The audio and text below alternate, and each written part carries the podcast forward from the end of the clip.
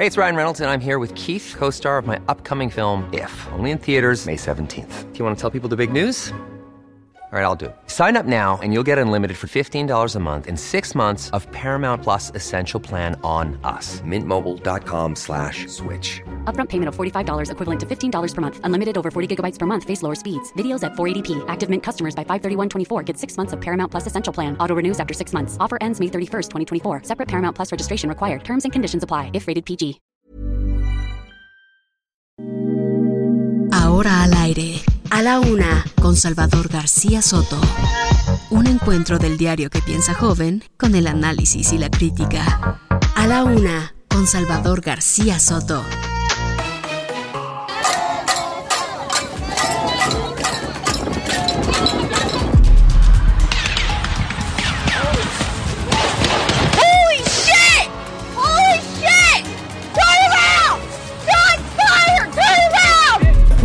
Actualización de la tarifa de transporte concesionado de un peso a partir del 15 de junio.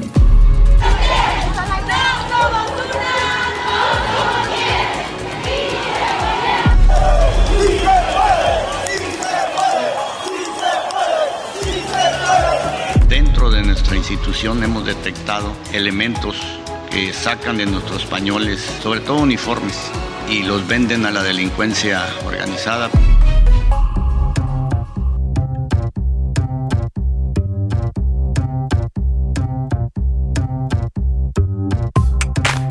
Ya es la una de la tarde en punto en el centro de la República. Los saludamos con gusto y comenzando a esta hora del mediodía a la una. Este espacio informativo que hacemos para usted todos los días a esta hora del día. Aquí estamos para usted en esta frecuencia en 98.5 de su FM para informarle y acompañarle en esta parte de su día. En este viernes 10 de junio de 2022. Ya vamos en el 10 de junio. Ya se cumple la primer, el primer tercio de este mes de junio. Y bueno, pues tenemos mucha información y muchos temas importantes para estarle comentando. Le vamos a contar las historias de este día, los acontecimientos más importantes, el análisis de la política, la crítica al poder, todo lo que ya sabe que encontramos siempre y hacemos para usted con mucho gusto siempre en este espacio. Soy Salvador García Soto ya sabe, me acompaña un grupo de excelentes profesionales de la información, de la producción radiofónica, todo, todos eh, eh, trabajamos siempre con todas las ganas y toda la actitud para llevarle a usted la mejor información en este espacio. En las siguientes dos horas le estaremos acompañando donde quiera que usted me escuche. Si está en este momento moviéndose en el tráfico y está parado el tráfico, no se desespere, ánimo, tranquilo, respire inhale y exhale, que ya se moverá poco a poco el tráfico. Es desesperante a veces ir en medio del tráfico cuando uno trae prisa, pero hay que tomárselo con calma. Y bueno, también si usted está en casita preparando ya o comenzando a preparar sus alimentos, haciendo los quehaceres del hogar, le mando un abrazo afectuoso. Si está ya en la oficina donde me sintoniza por ahí con sus audífonos, en su teléfono, en el radio de la computadora, donde quiera que me esté escuchando, de verdad, gracias, gracias por sintonizar y preferir esta opción informativa. Vamos a los temas que le tengo preparados en este viernes, viernes que te quiero viernes, fuerte cornada. Un juez federal concedió este viernes una suspensión definitiva con la que fueron suspendidas todas las corridas en la Plaza de Toros México. Pues no va a haber corridas porque el juez dice que efectivamente le da la razón a quienes impugnan este tipo de eventos como un asunto de crueldad animal. Le voy a contar de todo este tema que está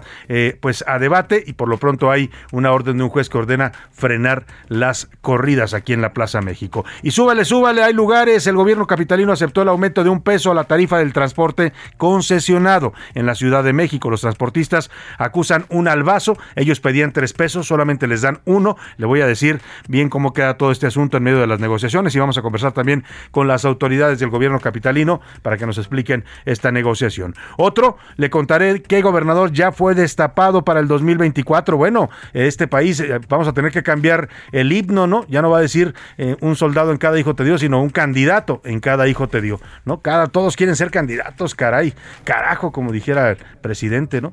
Eh, en fin, ahora es un gobernador, le voy a decir cuál, es otro priista que dice que él sí quiere y puede. No, pues todos quieren y pueden, ¿no? Ya cuando llegan ahí son un fiasco todos ellos, pero todos, ¿eh? Todos, desde los antes hasta la actual. Pero bueno, vámonos a seguir con los temas. Respuesta, el presidente le contestó a la alianza Va por México después de anunciar una moratoria legislativa. Dijo la alianza que no le van a volver a pasar ninguna reforma constitucional, así que ni lo intente, casi casi le dijeron, presidente, no se desgaste mandando iniciativas de reformas a la Constitución porque no se las vamos a aprobar. Y el presidente les dice, mucho ayuda el que no estorba, es la respuesta que le da a esta alianza del PRI, PAN y PRD. En los deportes, es viernes, fin de semana, a correr. Eh, vamos a tener oportunidades para el automovilismo mexicano. Checo Pérez en el Gran Premio de Azerbaiyán y las 24 horas de Le Mans con tres nacionales en competencia. Además, América confirmó que juego, que hay juego contra el Real Madrid y las Chivas ante la Juventus. Por cierto, el Checo Pérez nos va a platicar más adelante José Luis Sánchez una acción, un gesto muy muy humano que tuvo con una eh, persona que lo contactó a través de sus redes sociales. Ya vamos a platicarle de qué se trata. En el entretenimiento, Priscila Reyes nos va a presentar el audio de la hija de uno de los cantantes de Patria y Vida, canción cubana de protesta que le pide a los asistentes de la Cumbre de las Américas que le ayuden a liberar a su padre. Vea usted por qué Estados Unidos y muchas, muchas eh, naciones más se oponían a que Cuba, Venezuela y Nicaragua fueran invitados. Son países represores. ¿eh? Este caso de este joven que va a hablar y nos va a poner el audio Priscila, pues eh, su padre está en la cárcel. ¿Sabe por qué? Porque se atrevió a salir a la calle a protestar. Eso es motivo en Cuba para que usted lo refundan en la cárcel y lo desaparezcan. Vamos a hablar de este tema. Por lo pronto, para que usted participe con nosotros, como siempre lo hace, y nos da de verdad mucho gusto siempre recibir sus comentarios, opiniones. Vamos a hacerle las preguntas de este viernes. Hay temas interesantes para debatir y comentar. Esta es la opinión de hoy. El primer tema que le pongo sobre la mesa en este viernes. un juez federal suspendió hoy por tiempo indefinido la celebración de las corridas de toros en la Plaza México, porque por lo que a partir de hoy ya no habrá corridas en la Ciudad de México, por lo menos hasta que se resuelva este asunto judicial. Yo le quiero preguntar, ¿usted está de acuerdo con la prohibición de las corridas de toros? Le doy tres opciones para que me responda. Sí, es un espectáculo cruel y no tiene nada de arte. No, es un espectáculo cultural, deportivo, que además genera miles de empleos. O me da igual, yo soy Villamelón. A mí las corridas ni me van ni me vienen. Por lo menos las de toros, ¿eh? Bueno, ahí vamos a también al otro, a otra pregunta, otro tema que le pongo sobre la mesa. El gobierno capitalino aceptó aumentar en un peso la tarifa para los camiones concesionados, el transporte concesionado en la Ciudad de México. Esto es importante aclararlo porque no sube, por ejemplo, ni el Metrobús, ni el trolebús, ni los camiones de RTP, eso siguen costando lo mismo. Los que suben son los autobuses, microbuses, combis, todos estos transportes que son privados. Eso es lo que va a aumentar un peso su valor. Eh, yo le quiero preguntar si está de acuerdo o sea, a partir de ahora la tarifa mínima es de 6 pesos. El viaje, el mínimo es de 6 pesos. Ya a partir de ahí, dependiendo de la distancia donde usted va, pues le van a cobrar más. ¿Y qué, qué piensa de esta decisión que toma el gobierno de la Ciudad de México? Está bien que se aumente el transporte, está mal que les den tan poco aumento a los transportistas. Le doy tres opciones para que me responda. Sí, sí está bien que lo aumenten, pero deben mejorar las condiciones y la calidad del servicio de transporte en la Ciudad de México. No, no está bien que les otorguen un aumento porque todo está aumentando menos mis salarios y esto nos está golpeando cada vez más. On de plano yo no uso el transporte público.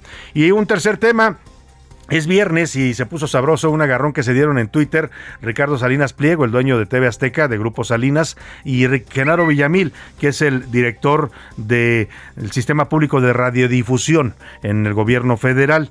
Empezó porque Salinas Pliego sube un tuit criticando al gobierno, diciendo que son muy malos administradores. Ahora le voy a dar todo el detalle. José Luis Sánchez nos va a comentar cómo estuvo este agarrón, que dio mucho de qué hablar en las redes sociales. Pero empieza con una crítica de Salinas Pliego al gobierno. Dice que el gobierno son muy malos administradores, ¿no? Algo que por lo demás, creo yo, pues coincidimos muchos mexicanos. Pero lo dice este empresario, polémico como es, eh, y le contesta a Villamil diciendo que qué autoridad tiene moral, tiene un señor que tiene tantos, tanto dinero que es tan rico que no tiene ninguna autoridad moral para criticar al gobierno. Y bueno, pues le contestó Salinas Pliego, se dieron un agarrón, Salinas Pliego le dice, oiga Genarito, pues si quiere chamba aquí le doy en Electra, véngase a chambear, si quiere ser rico como yo, no tiene nada de malo ser rico, ¿no?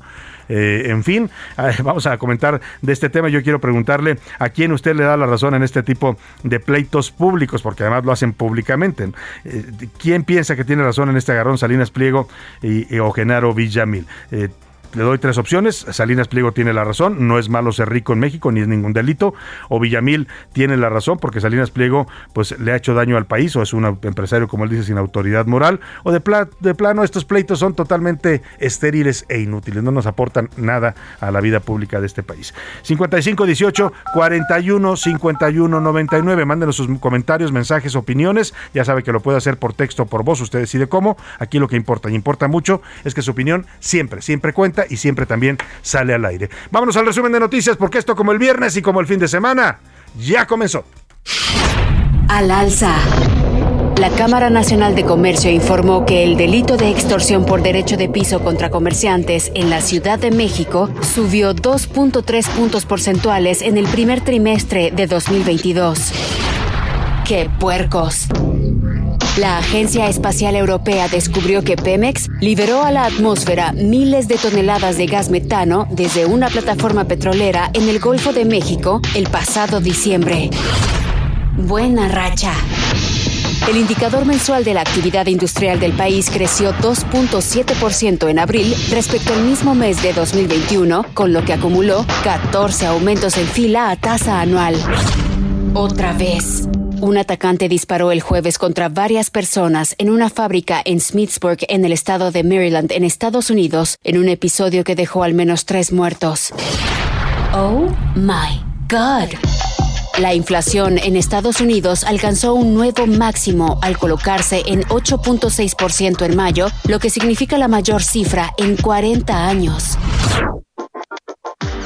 Una de la tarde con 10 minutos. Uf, uf y recontra uf. Estábamos escuchando en este resumen de noticias que nos da Priscila Reyes, nuestra productora esta inflación, el dato de la inflación en Estados Unidos, 8.6%. ¿eh? Si acá andamos mal en inflación, bueno, pues allá en Estados Unidos nos dicen quítate que ahí te voy. Y sí está generando un problema grave, porque Estados Unidos es un país cuya población tiene mayor poder adquisitivo, pero de la misma manera que tienen mayor poder adquisitivo y que ganan mejor que los mexicanos, también se les está yendo el dinero como agua ante este aumento de precios que están sufriendo. Vamos a a los temas de la información en este viernes. Le empiezo comentando sobre la Cumbre de las Américas con la Iglesia Católica y, representantes de la comunidad mexicana en Los Ángeles. Hoy comenzó en Estados Unidos la implementación de un programa, yo no, el programa, de hecho, el que hacen aquí en México, que ya lo están llevando para allá, se llama Jóvenes Construyendo el Futuro, que tiene 3 mil beneficiarios mexicanos allá en el territorio de los Estados Unidos, particularmente en la ciudad de Los Ángeles. El banderazo de salida al que van a sumarse jornadas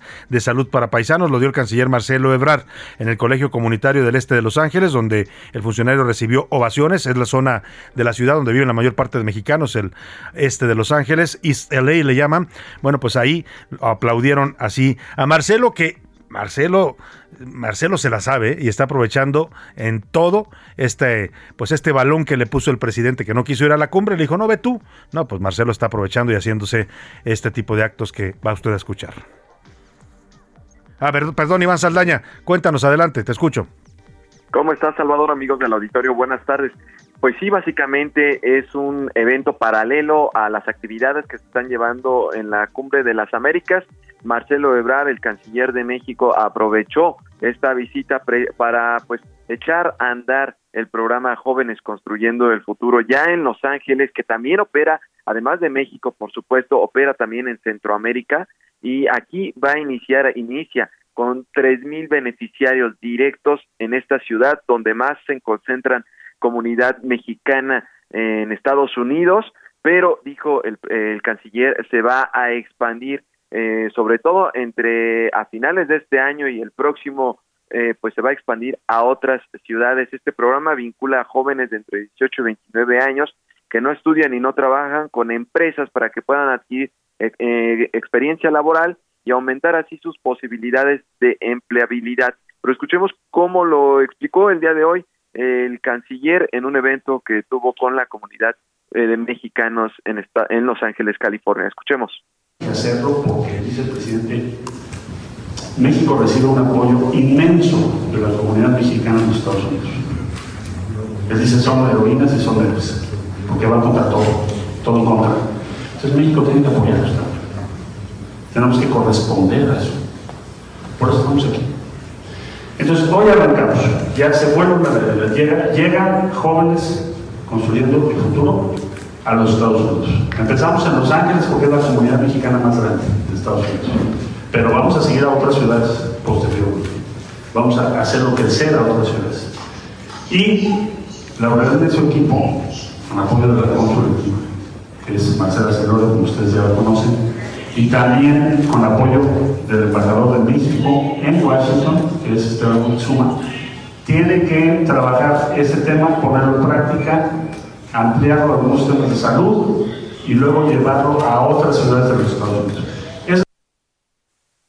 Salvador, este programa llega a través de la Agencia Mexicana de Cooperación Internacional para el Desarrollo de México, la AMEXIT, eh, y pues bueno, pero se va a impulsar a través de pues eh, pues la comunidad de los propios mexicanos en esta ciudad, pero también van a aprovechar, eh, van a echar a echarse mano de ahí de la arquidiócesis de Los Ángeles. Estuvo en este evento el arzobispo de Los Ángeles eh, José Gómez quien pues explicó que van a, que va a ser a través de parroquias, escuelas y caridades católicas que pues van a empezar a de ahí a hacer este censo para pues los beneficiarios de este programa. Y bueno comentarle comentarle Salvador también al auditorio que en esta reunión con la comunidad de mexicanos en Los Ángeles pues el canciller Marcelo Ebrard recibió vítores de presidente presidente pero a la par también en este mismo evento pues recibió reclamos de los mismos, sobre todo que los conacionales exigieron al gobierno mexicano que implementen servicios de salud gratuitos para paisanos en Estados Unidos, bancos del bienestar para que puedan enviar remesas sin comisiones y presionar al gobierno de Biden para lograr una reforma migratoria. ¿Cuál fue la respuesta del canciller? Dijo, el presidente López Obrador va a venir en julio en una reunión con el presidente Biden y vamos a tratar varios temas que aquí están diciendo ahorita en el mes de julio y en el mes de julio aquí estoy con, contigo, se refirió en, general con todos los que estaban pidiendo, eh, pues estos estaban lanzando estos reclamos, vengo a darles cuenta de qué logramos terminando la reunión con el presidente Joe Biden. La promesa del canciller a los conacionales allá en Los Ángeles, California, Salvador Auditorio. Muchas gracias, muchas gracias por, por tu reporte, Iván. Pues interesante este, pues este evento que tiene Marcelo Ebrard y esta decisión de llevar un programa, pues que dicen va a ayudar a los paisanos. Yo ayer decía que este, pues que estos paisanos se van precisamente porque allá tienen mejores oportunidades de trabajo. No sé qué tanto les vayan a beneficiar tres mil pesos que les dan en este programa, pero bueno, como dicen, regalado hasta lo que sea, ¿no, Iván? Así es que, pues ahí está la iniciativa que está tomando el gobierno federal. Así es, Salvador empieza con una inversión de alrededor de 100 millones de pesos, es lo que se espera invertir inicialmente. Muy bien, estaremos muy atentos. Gracias, Iván, por tu reporte. Buena tarde. Buenas tardes. Oiga, y también se espera que este viernes el canciller Marcelo Ebrard dé un discurso en la Cumbre de las Américas en Los Ángeles, California. Vamos a estar muy atentos. Vamos, pero precisamente hasta Los Ángeles, donde se encuentra Pepe Carreño, editor en jefe de la sección Orbe, la sección internacional del Heraldo de México, que nos da los detalles de esta cumbre en esta cobertura especial que está realizado para todo el grupo de Heraldo Media Group. ¿Cómo estás, Pepe? Te saludo allá en Los Ángeles. Buena tarde. Salvador, muy buenas tardes. Allá en México también. Pues básicamente al margen de ese discurso que Ebrard debe pronunciar esta tarde alrededor de las 7 de la noche, hora de México, poco antes tal vez, en la, en la última sesión o plenaria del encuentro, pues hace unos minutos acaba de reunirse con los uh, ministros de Relaciones Exteriores, o ministro, la ministra de Relaciones Exteriores de Canadá y el secretario de Estado de los Estados Unidos, Anthony Blinken, en una reunión norteamericana que es, que es posiblemente el prolegómeno para un encuentro de líderes regionales en algún momento de este segundo semestre de, 2022. Hay que recordar también que eh, el presidente López Obrador está invitado por lo menos a ir a julio, a, ir a la Casa Blanca en julio, y eso, sin especular, podría ser una ocasión o podría ser simplemente, de ahorita no sabemos todavía, una visita aparte. Pero está ese, está ese encuentro pendiente. Por lo demás, evidentemente han seguido los reclamos y los señalamientos sobre las, exclusiones de, en, esta reunión, pero también han sido reclamos en los que eh, se ha hecho la, la precisión, como lo, como, lo hizo, como lo hizo, por ejemplo, el, el presidente de Chile, Gabriel Boric, o han sido también, este, pero han seguido adelante y han ido adelante con otras cosas, especialmente con un acuerdo migratorio que se que de hecho se, se anunció en la mañana en la que al menos de acuerdo, al menos según la intención, es que los países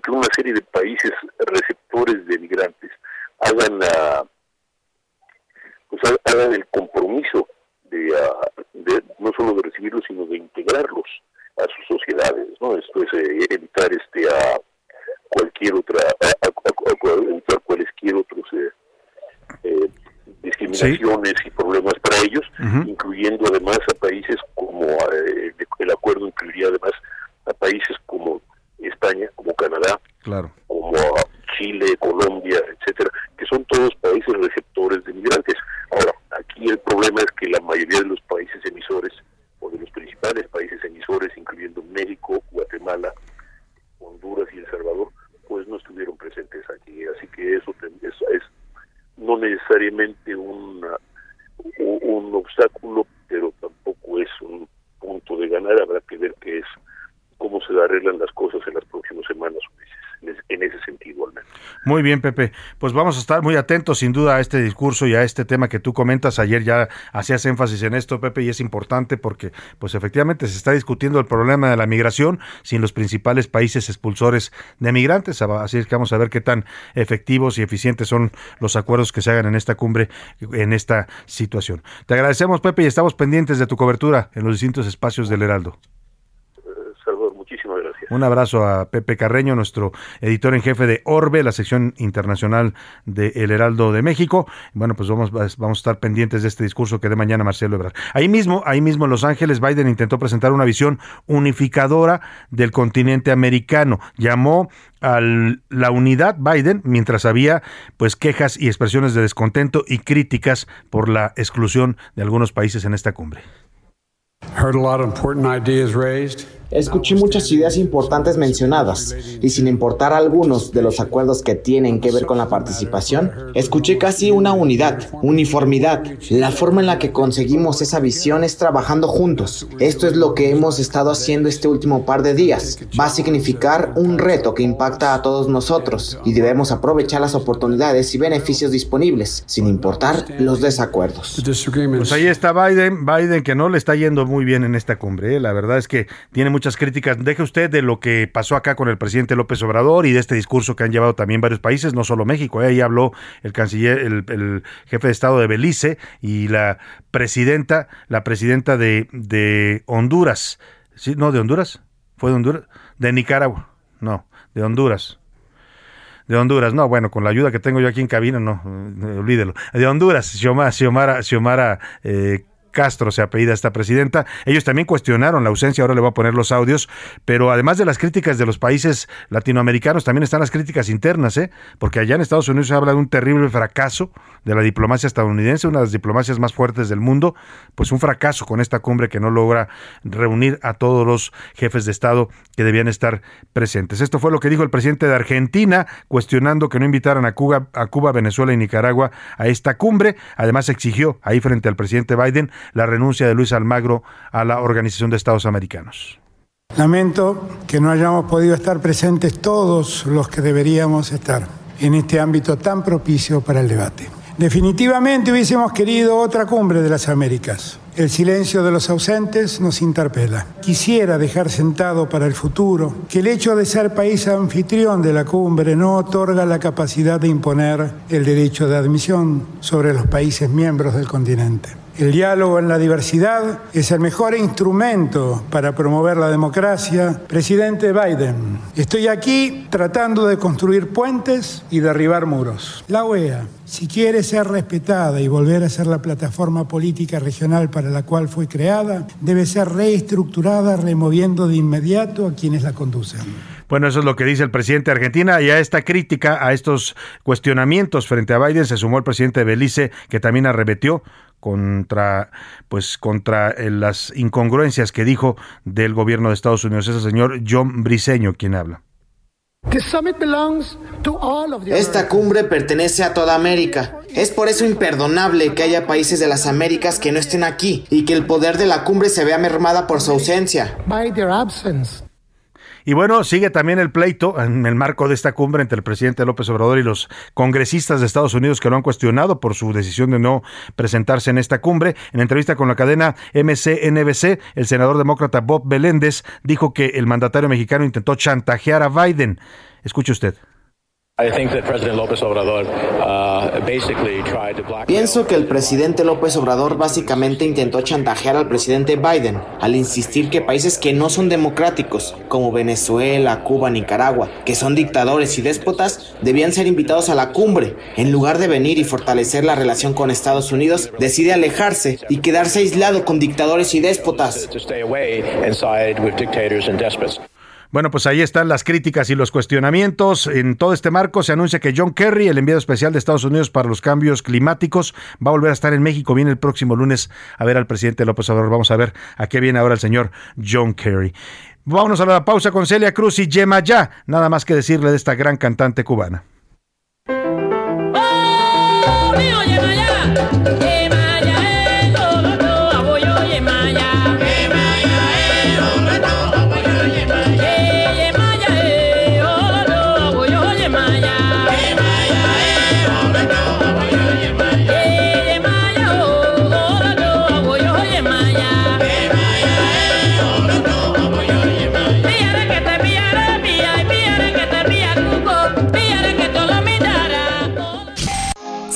Escuchando A la Una con Salvador García Soto.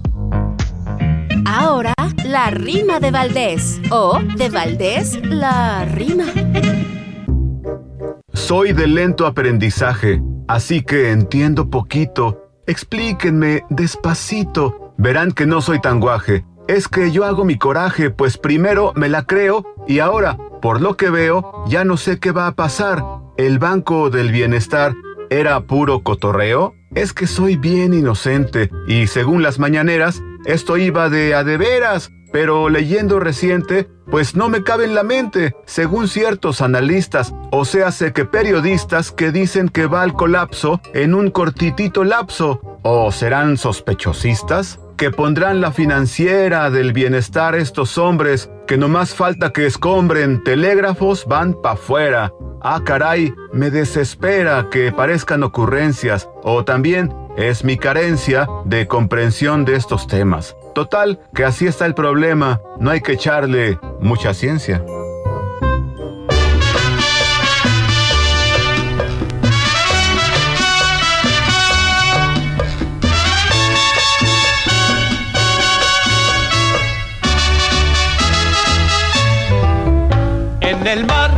La vida es más sabrosa. En el mar te quiero mucho más. Con el sol, la luna y las estrellas. En el mar todo es felicidad. Te verás bañada por las olas y serás sirena de mi amor. Hallarás amor entre sus aguas y tendrás del mar su inspiración. Una de la tarde con 31 minutos en un homenaje al mar y a los océanos como el que estamos teniendo esta semana musicalmente aquí en A la Una. No podría faltar esta canción que para muchos mexicanos por generaciones ha simbolizado la alegría, lo que se siente al llegar al mar, estar ahí, aunque sea unos días, sea, aunque sea un fin de semana, vaya, con que lo vea uno y se moje las patitas, con eso a veces ya tenemos para refrescarnos y vivir esta ilusión de estar en el mar, donde dice esta canción del señor Carlos Argentino y la Sonora Matancera, que en el mar la vida es más sabrosa. Una canción de 1957 de este llamado rey de la pachanga, Carlos Argentino, y súbale porque en el mar sí, es cierto, la vida es más sabrosa. En el mar todo es felicidad, que una concha nos sirva de abrigo con música de brisa y adornos de coral. A la una, con Salvador García Soto. Oiga, y el presidente López Obrador les contestó hoy a los integrantes, a los dirigentes, sobre todo de la Alianza Va por México, que interesante esto que pasó con la Alianza Va por México, porque ayer se reúnen las, los tres dirigentes, el señor Alejandro Moreno del PRI, Marco Cortés del PAN y Jesús Zambrano del PRD, y hacen este anuncio en donde, entre otras cosas, bueno, dicen que van a pelear con todo, que para ellos sí hay tiro para el 2024, que van a estar haciendo una estrategia para tratar de ganarle a Morena la presidencia de la República, empezando por el 2023 que el próximo año ya sabe usted hay elecciones para gobernador en el Estado de México, nada más el Estado de México, el mayor padrón electoral de la República y también en Coahuila. Bueno, empezando desde ahí dicen que van con todo para tratar pues de frenar el avance de Morena y evitar que repita en el gobierno entre otras cosas, anuncian esto y anuncian también que van a hacer una moratoria, una especie de muro, y así lo titula los ocho columnas del Heraldo de México, muro a reformas de AMLO. Es el anuncio que ayer hace eh, Va por México, que dice que en lo que resta del sexenio, de aquí hasta el, eh, pues, ¿qué será? El primero de diciembre que termina de 2024, este gobierno no le van a aprobar ni una reforma constitucional al presidente. Así lo dicen, ¿eh? En ninguna materia casi casi le dicen presidente, ni se desgaste haciendo más iniciativas constitucionales porque no se las vamos a aprobar. Y si ellos lo dicen, pues es, tienen razón porque con, sin el voto de estos tres partidos no se logra una mayoría calificada para reformar la constitución. Ya le respondió el presidente le decía que es raro porque ellos hacen este anuncio muy fuertes, así muy, muy este, seguros de sí mismos, pero ya en sus partidos varios empezaron a brincar, ¿eh? Por ahí me decían que en el Senado los coordinadores periodistas no están nada contentos porque dicen, oiga, pues a nosotros no nos consultó, nosotros somos los que votamos aquí en el Senado, somos los que, los que tenemos el voto y nuestro presidente Alejandro Moreno no, no nos consultó para hacer este anuncio tan fuerte. En fin, eh, más allá de eso, bueno, también por otro lado sale ayer el gobernador de, de Querétaro, Mauricio Curi, ¿no? que sale de Palacio Nacional y dice porque además fue a ver al presidente y saliendo dice, pura casualidad, ¿eh? porque ayer el presidente dijo que hay que, pues que ya se están dividiendo el PRI y el PAN, que ya no todos están conformes con la alianza, y sale Mauricio Curi y dice, sí, hay que revisar los términos de esta alianza, yo no estoy muy de acuerdo en que el PAN siga cargando con el PRI y pagando los costos que tiene de imagen, mala imagen este partido. Bueno, pues el caso es que el presidente le respondió a esta amenaza de no aprobarle ya ni una reforma, vaya, ni una coma le van a mover a la Constitución, según dice la alianza va por México. Esto fue lo que les contestó López Obrador. No es nada nuevo, es lo que han hecho.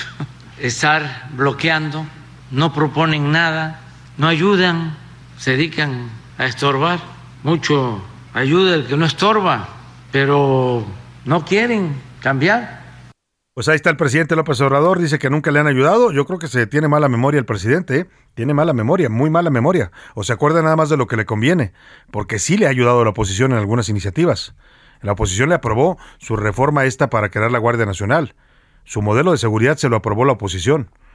Claro que después les cambió toda la jugada, ¿no? Porque aprobaron una guardia civil y ahora es una guardia militarizada totalmente, pero entre otras iniciativas importantes le han aprobado esa. El PRI le ha aprobado también varias varias importantes, así es que pues tiene mala memoria el presidente, dice que nunca le han ayudado y que nunca le han aprobado nada, sí, sí le han aprobado varias iniciativas y reformas en el Congreso, no le aprobaron la eléctrica y eso es lo que lo tiene enojado y a eso se refiere, pero de que le han votado a favor otras propuestas, eh, tanto el PRI como el PAN, sin dudas que lo han apoyado en varias de sus iniciativas. Por su parte, el coordinador de Morena en el Senado, Ricardo Monreal, llamó a PAN, PRI y PRD a que reconsideren su postura. Dijo que hay que conciliar para no interrumpir los procesos legislativos. Habló a través de un video que publicó en sus redes sociales el morenista. Convoco al PAN, PRI y PRD a que no se afecte la vida institucional del Congreso de la Unión. Reconsideren la moratoria legislativa a la que han convocado. No vamos a cuestionar las estrategias o tácticas postelectorales de los institutos, de políticos electorales. Pero me parece que lo que debemos convocar a procurar la vida institucional del Congreso debe continuar, es decir, que no se paralicen las labores de este poder de la Unión. Pues ahí está el llamado que hace Ricardo Monreal a que no paralicen al Senado. Pues en Morena se quejan de que el Senado está paralizado hace rato, ¿eh? Y entre ellos culpan a Monreal, dicen que no ha movido varias de las iniciativas que tiene ahí atoradas el gobierno y el presidente. Pero bueno, él llama a que la oposición no paralice al Senado con este tipo de decisiones. Oiga, y vamos, si usted anda preocupado no, antes de ir, antes de contarle esto, le voy a platicar del caso de César Duarte, el exgobernador de Chihuahua, que está siendo sujeto a proceso después de que lo trajeron extraditado de los Estados Unidos. Siete años nada más se tardaron en agarrarlo, ¿eh? Eh, no, se robe usted un pan en un supermercado porque lo detienen de inmediato y lo mandan a la cárcel, pero si usted se roba miles de millones de pesos de un gobierno estatal, como lo hizo César Duarte, pues no pasa nada. Siete años van a tardar para traerlo. El gobierno de Peña Nieto lo protegió. López Obrador llegó y tardó tres años nada más para detenerlo y traerlo acá extraditado a México. El caso que ya es que ya está aquí y ahora la Fiscalía de Chihuahua quiere pedir autorización para modificar la orden de extradición. El Tratado de Extradición entre México y Estados Unidos dice que cuando usted pide a un delincuente o presunto delincuente, como el caso de César Duarte, eh, tiene que decir por qué delito los va a juzgar.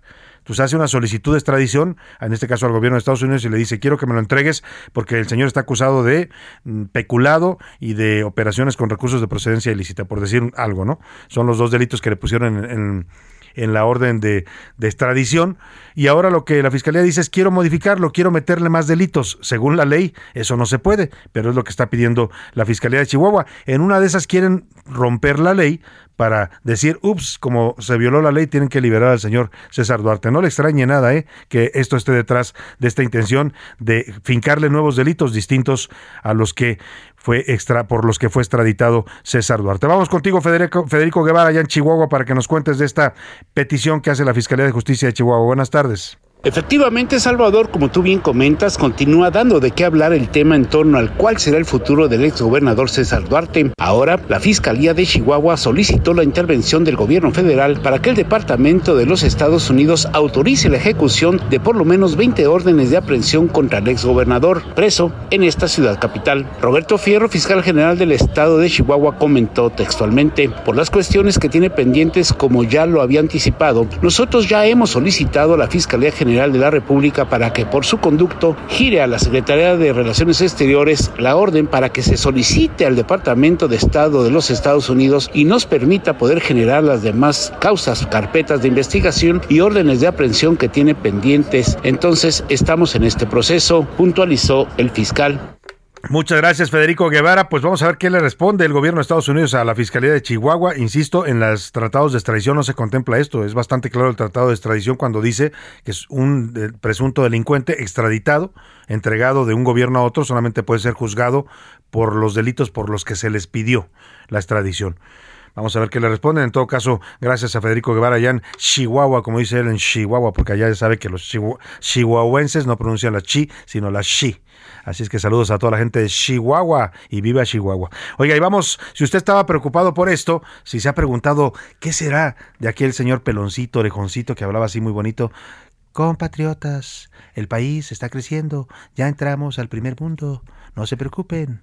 Bueno, pues si usted estaba preocupado por él, ya hay noticias. Reapareció en España el expresidente Carlos Salinas de Gortari. Estuvo visitando el restaurante Q78, que pues es del, chef mexicano Pedro Evia.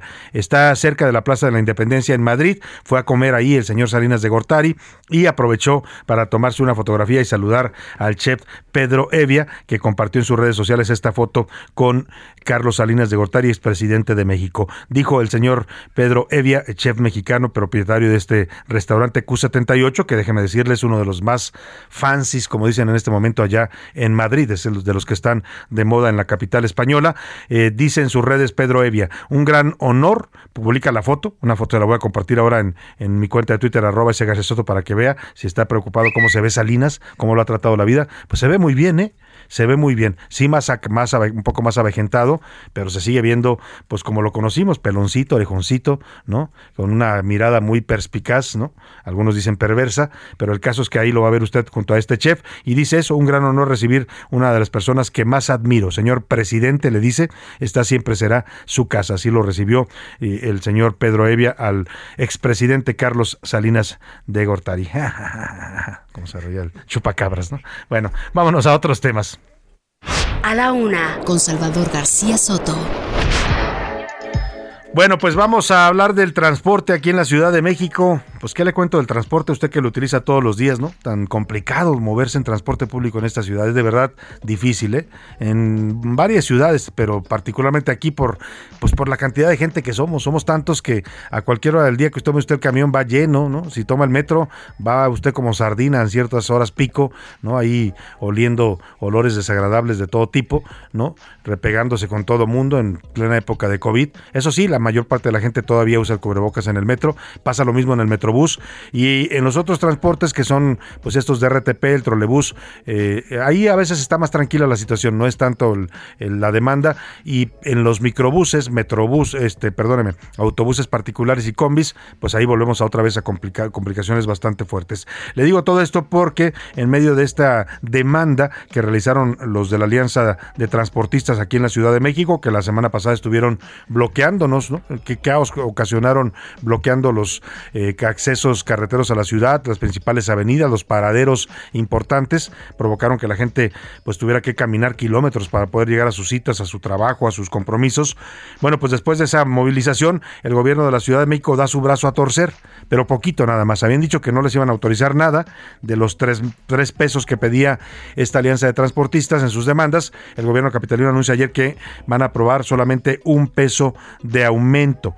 Pero esto con la condición de que se eliminen los bonos de combustible. Les daban vales de combustible de hasta 6 mil pesos a los microbuseros y conductores de combis para que cargaran gasolina y, resistieran pues el impacto del aumento en los combustibles, pero pues querían aumento, dice el gobierno, ok, ahí está su pesote de aumento, pero ya les quitamos los vales. Desde el 15 de junio dijeron las autoridades que esta tarifa sería a partir del 15 de junio se otorga este aumento de 6 pesos a 6.50 es el precio mínimo que usted va a pagar en tramos de 5 a 12 kilómetros. 7.50 costará si son más de 12 kilómetros los que va a viajar, mientras que en los autobuses de corredor ya sube a 8 pesos la tarifa. Los transportistas de esta Fuerza Amplia de Transportistas dicen que no es suficiente para ellos porque les impide tener ganancias para cumplir con el compromiso de adquirir unidades nuevas. Vamos contigo, Carlos Navarro, para que nos cuentes de este aumento que autoriza el gobierno, pero que los transportistas dicen que no, no es suficiente. Buenas tardes, Carlos. Buenas tardes, Salvador. Te saludo con gusto a ti, al auditorio y te informo que la tarifa del transporte público concesionado en la Ciudad de México fue actualizada por el gobierno local. Un peso, pero con la eliminación de los bonos de combustible que eran de hasta 6.350 pesos mensuales para los transportistas. El secretario de Movilidad, Andrés Layuz, informó que la vigencia del aumento es desde el 15 de junio próximo. Escuchemos. Como hemos dicho, el objetivo del gobierno de la Ciudad de México ha sido, por un lado, mejorar el servicio, pero también proteger la economía popular la economía de las familias de la Ciudad de México. Por lo tanto,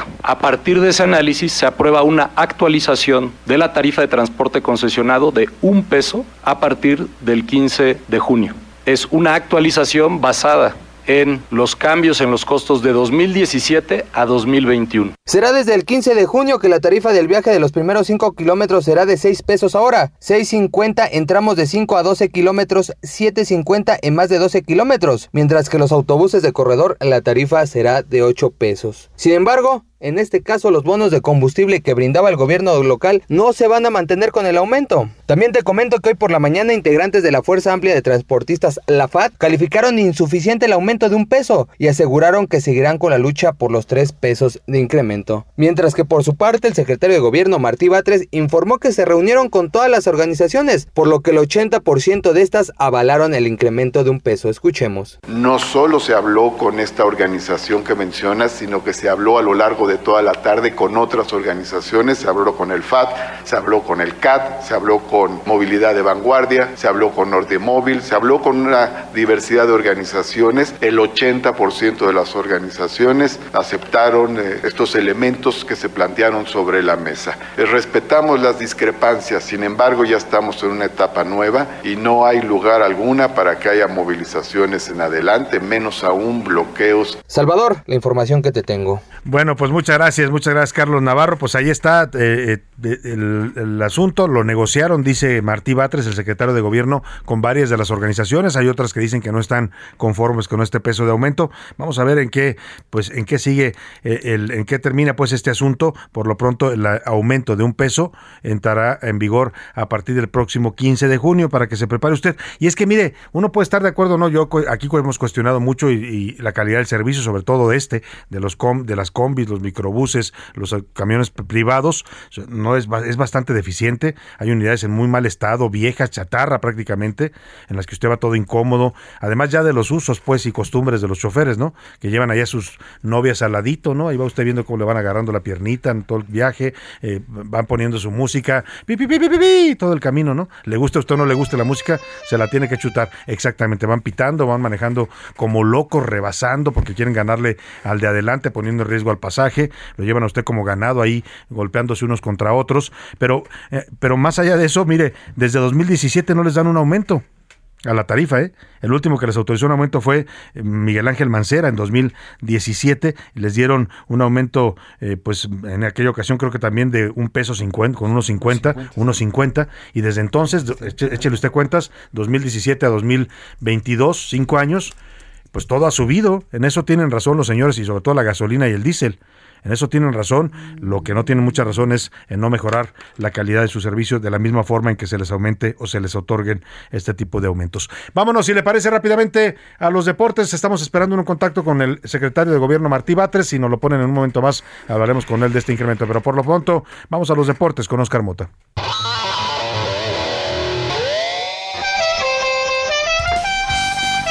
Oscar Mota, ya te recibieron con el pitido. Por favor. De lo, del microbusero. Es viernes, es viernes para con animarme. El, con el pito de los microbuseros, pero se oye muy feo.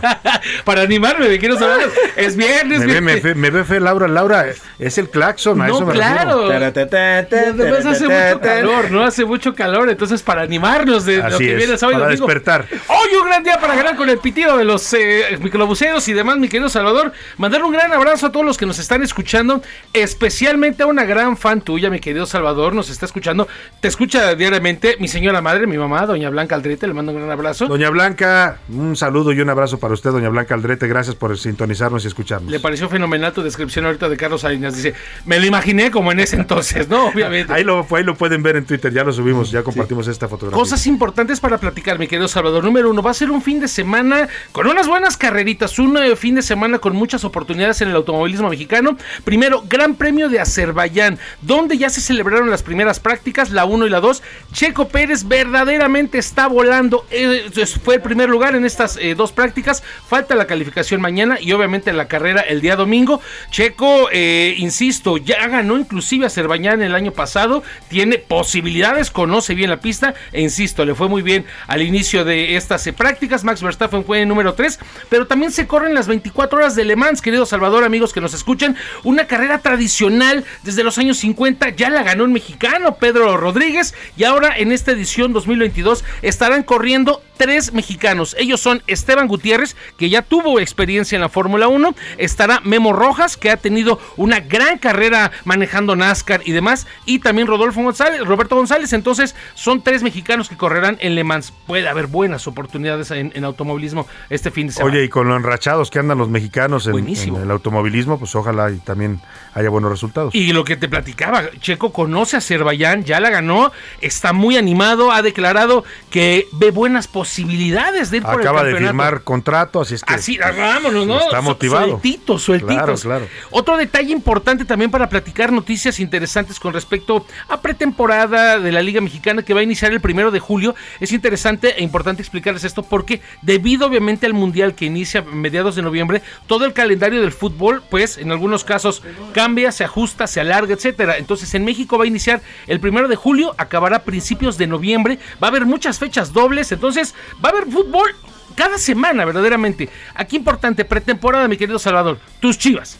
Tus chivas van a enfrentar a la Juventus de Turín La bronca es que va a ser en Las Vegas. Pero entonces, pero bueno, Pues una vamos, ¿no? ya hay que- Digo, hay que vamos, ir. podemos ir. Hay que ir, ¿no? Si me invitas, yo voy, Oscar. Y también para los americanistas, mi querido Mafren, ya hay que ir comprando los boletos le- para que le compres al buen Rubén, porque van a enfrentar al Real Madrid en Los Ángeles, California. Entonces, en el mes de julio son partidos interesantes, buenos y que seguramente van Pues a mira, seguir podríamos aquí. ir a ver, no a- yo no vería al América, pero sí al Real Madrid en Los Ángeles y de ahí ya te queda la Vega, Las Vegas a tres horas. de volada, ya, ese es un tour a Hollywood y cualquier otra cosita, ¿no? el, Entonces- América va te- el Real Madrid va a tener el honor de enfrentarse a la América. Es correcto. ay, Digo, no estoy a favor de, pero hay, hay que echarle un poquito de apoyo, obviamente, a los, Ok. decía por ahí, los reyes de sus respectivos continentes, ¿no? Bueno, Así ahí es. está esta situación. Entonces, información interesante, un poquito más adelante, mi querido Salvador, vamos a platicar, eh, vamos a tener una charla interesante con unos verdaderos campeones, no porque los demás no lo sean, sino unos campeones diferentes que hay aquí en México. Un equipo infantil de béisbol acaba de ganar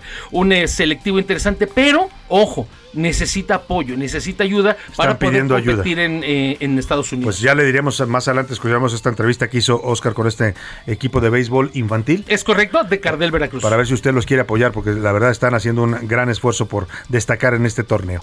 Oye, por lo pronto, Oscar Mota, Checo Pérez ayer hace un gesto que a mí me parece que son de esos gestos que definen a, a- a los grandes seres humanos, ¿no? Sí. Un- una, una fan suya eh, lo contacta a través de redes sociales y le dice, oye, Checo, mi papá está enfermo de cáncer. eh, pero él te admira muchísimo, de toda la vida ha seguido tu carrera, es tu fan y quiere, me gustaría mucho que le mandaras un saludo porque eso lo animaría, él está luchando por su vida contra el cáncer. ¿Dónde ocurrió y cómo esto, José Luis? El nombre de la chica se llama, ella es Pía y él y su padre, su padre eh, que padece cáncer de colon, eh, comenzó ya con las quimioterapias, lo está sufriendo. Y bueno, esto ocurrió aquí en la Ciudad de México. Solicita al Checo Pérez que le eche Que le mande un video a su papá. Y esto es lo que Este es el resultado, escuche. Hola Luis, ¿cómo estás? Soy Checo Pérez. Te quiero mandar un, mensaje para animarte mucho. Me contactó tu hija, este, que estuvo moviendo cielo, mar y tierra para, para dar conmigo. Afortunadamente ya pudimos estar en contacto y nada, solo mandarte muchas fuerzas y, y espero este fin de semana eh, darte otra alegría y mucha fuerza. Saludos. Ese es el video que le manda el checo al papá. Exactamente. Y después Pía sube un otro video donde está con su papá ya. Cuando le, se lo le enseña. están poniendo incluso ya la quimioterapia es muy catéter. bonito. Se los voy a compartir ambos en, red, en Sí, sí. Twitter porque de verdad es muy emotivo. Escuchemos cuando recibe el padre de Pía, este hombre que está luchando por su vida, el video del Checo Pérez. Checo, me acabas de dar la sorpresa de mi vida. Muchísimas gracias. Yo siempre he sido fan tuyo. Siempre has sido inspiración no solo para mí, sino para miles y miles de mexicanos. Estoy seguro que vas a pelear por el campe- campeonato este año. Checo, muchísimas gracias. Y tu noble gesto refleja la bondad de tu corazón. De veras te agradezco infinito. No sabes. El hombre está en el hospital y Sí, así sí, le sí. contesta al Checo Pérez. Ni más que decir. Fenomenal. Vámonos a la pausa con Bajo el Mar de Sebastián y regresamos. Y sin problema, entre burbujas tú vivirás. Bajo el mar, bajo el mar. Hay siempre ritmo en nuestro mundo al natural.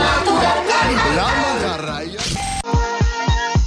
Ya estamos de vuelta con A la Una con Salvador García Soto.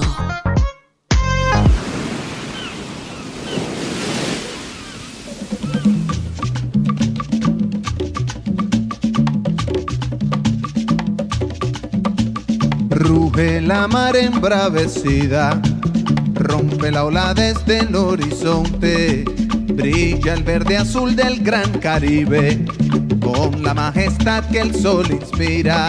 El peje guerrero va pasando, recorriendo el reino que domina, pobre del que caiga prisionero, hoy no habrá perdón para su vida. Es el tiburón que va buscando, es el tiburón que nunca duerme, es el tiburón que va acechando, es el tiburón de mala suerte.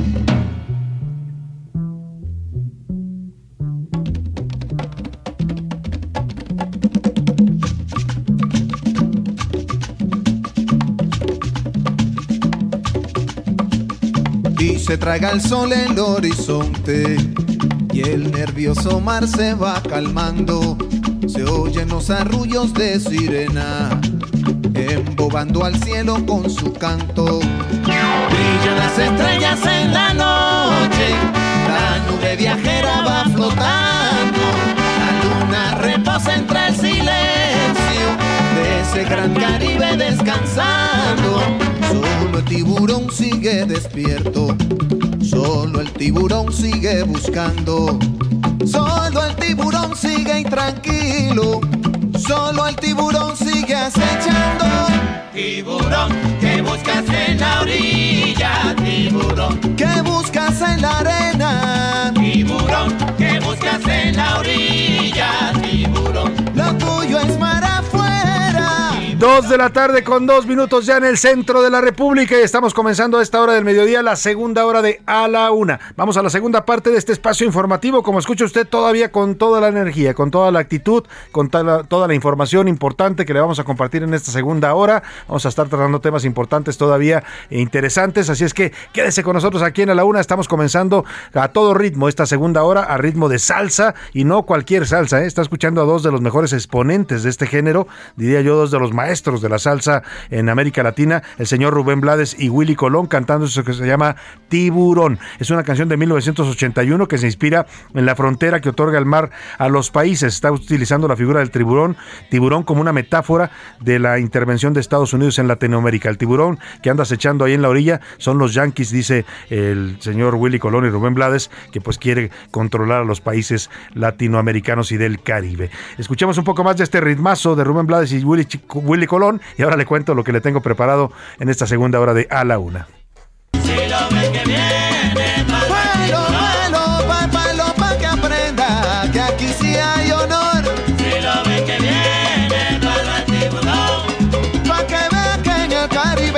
Duerme el camarón. Si lo ven que viene, palo al tiburón. Pa' que no se coma nuestra hermana El Salvador.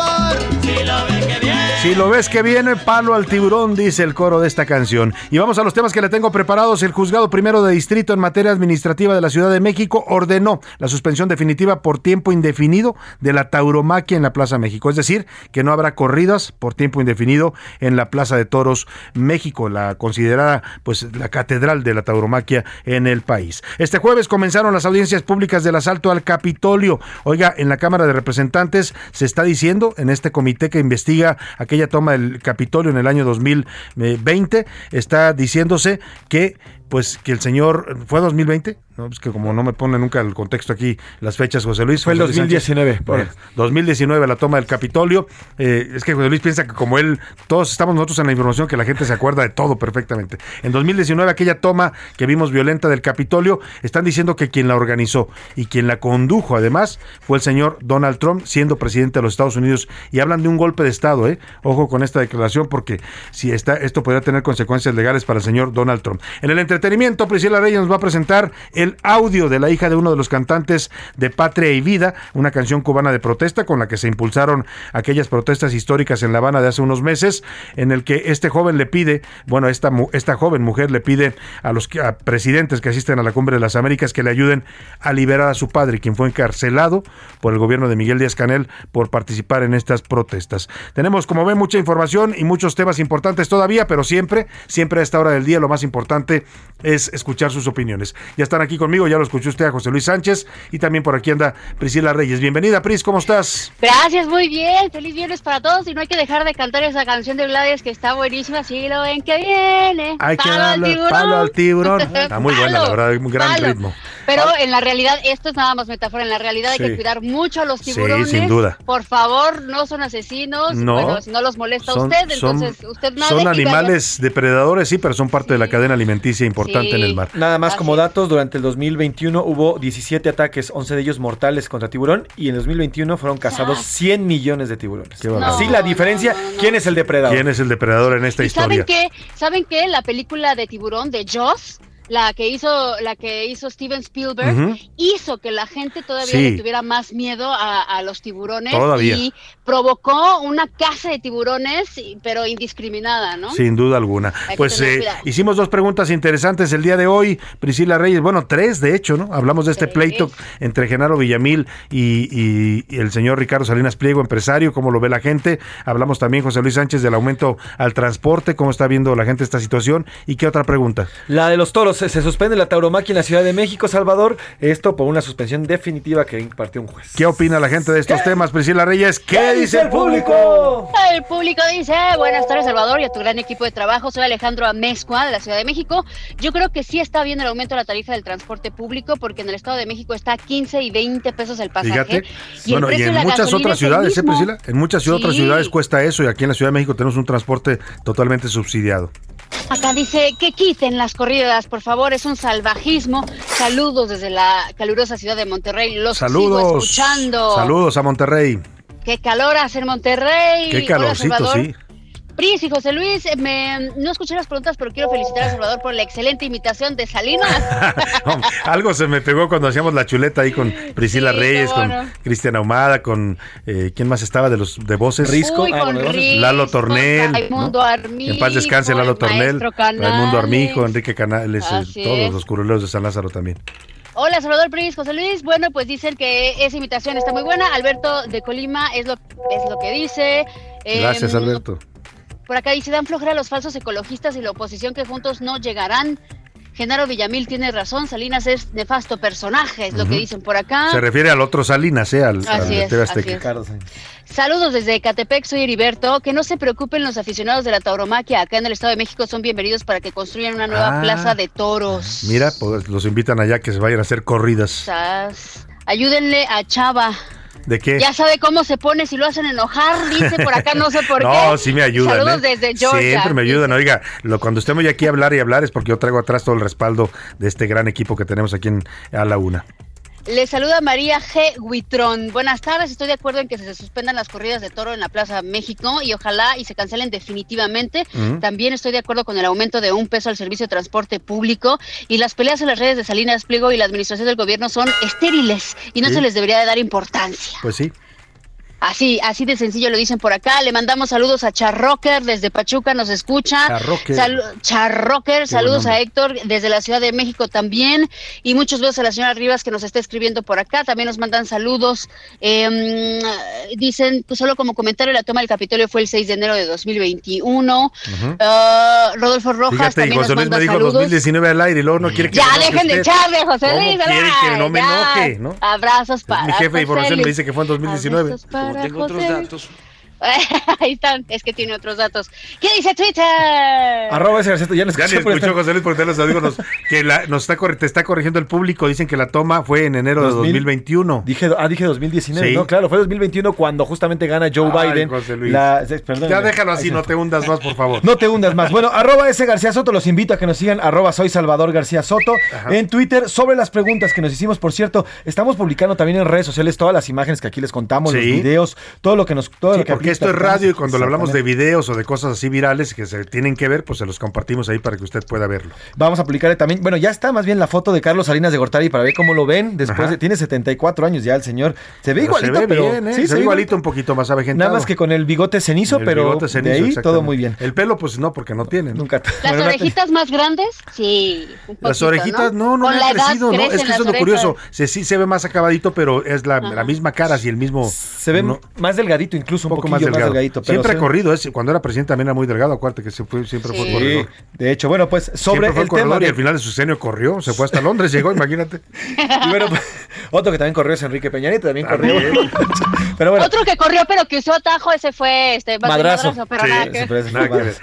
Este, sobre el tema de aumentar la tarifa de camiones concesionados, el 60% dice está de acuerdo, pero deben mejorar el servicio. Están de acuerdo con este aumento, Sí. pero deben mejorar el servicio. El 24.8% dice todo sube, menos el salario, así están diciendo nuestros tuiteros. Y el 15.6% dice no uso transporte público. Qué Esta bien, persona, bueno, pues ellos. dichoso por ellos. Y sobre el tema de la tauromaquia, a esta dividón, ¿eh? 50% dice sí es cruel y no es arte, qué bueno que la prohibieron. El 49% dice no, esto es un evento cultural que además eh, brinda miles de empleos. Y solamente el 1% dice pues me da igual lo que hagan con las corridas de toro en nuestro oh, país. Sí, vieron. Sobre Salinas Pliego y Sobre Villamil. Salinas Pliego y Villamil, bueno, pues el 80% dice son discusiones opciones estériles que no tienen caso. Ahí está. Solamente el 5% le da a Villamil y bueno, pues el 15% restante al señor Ricardo Salinas. Bueno, pues ahí está la opinión de nuestro público, siempre importante, Priscila Reyes, y estas, Oigan. este mes... Sí, ya hace hambre, Salvador. Ya hace y esta hambre. vez estamos celebrando a nuestra frecuencia de Now Media Radio allá en Chicago, 102.9 FM.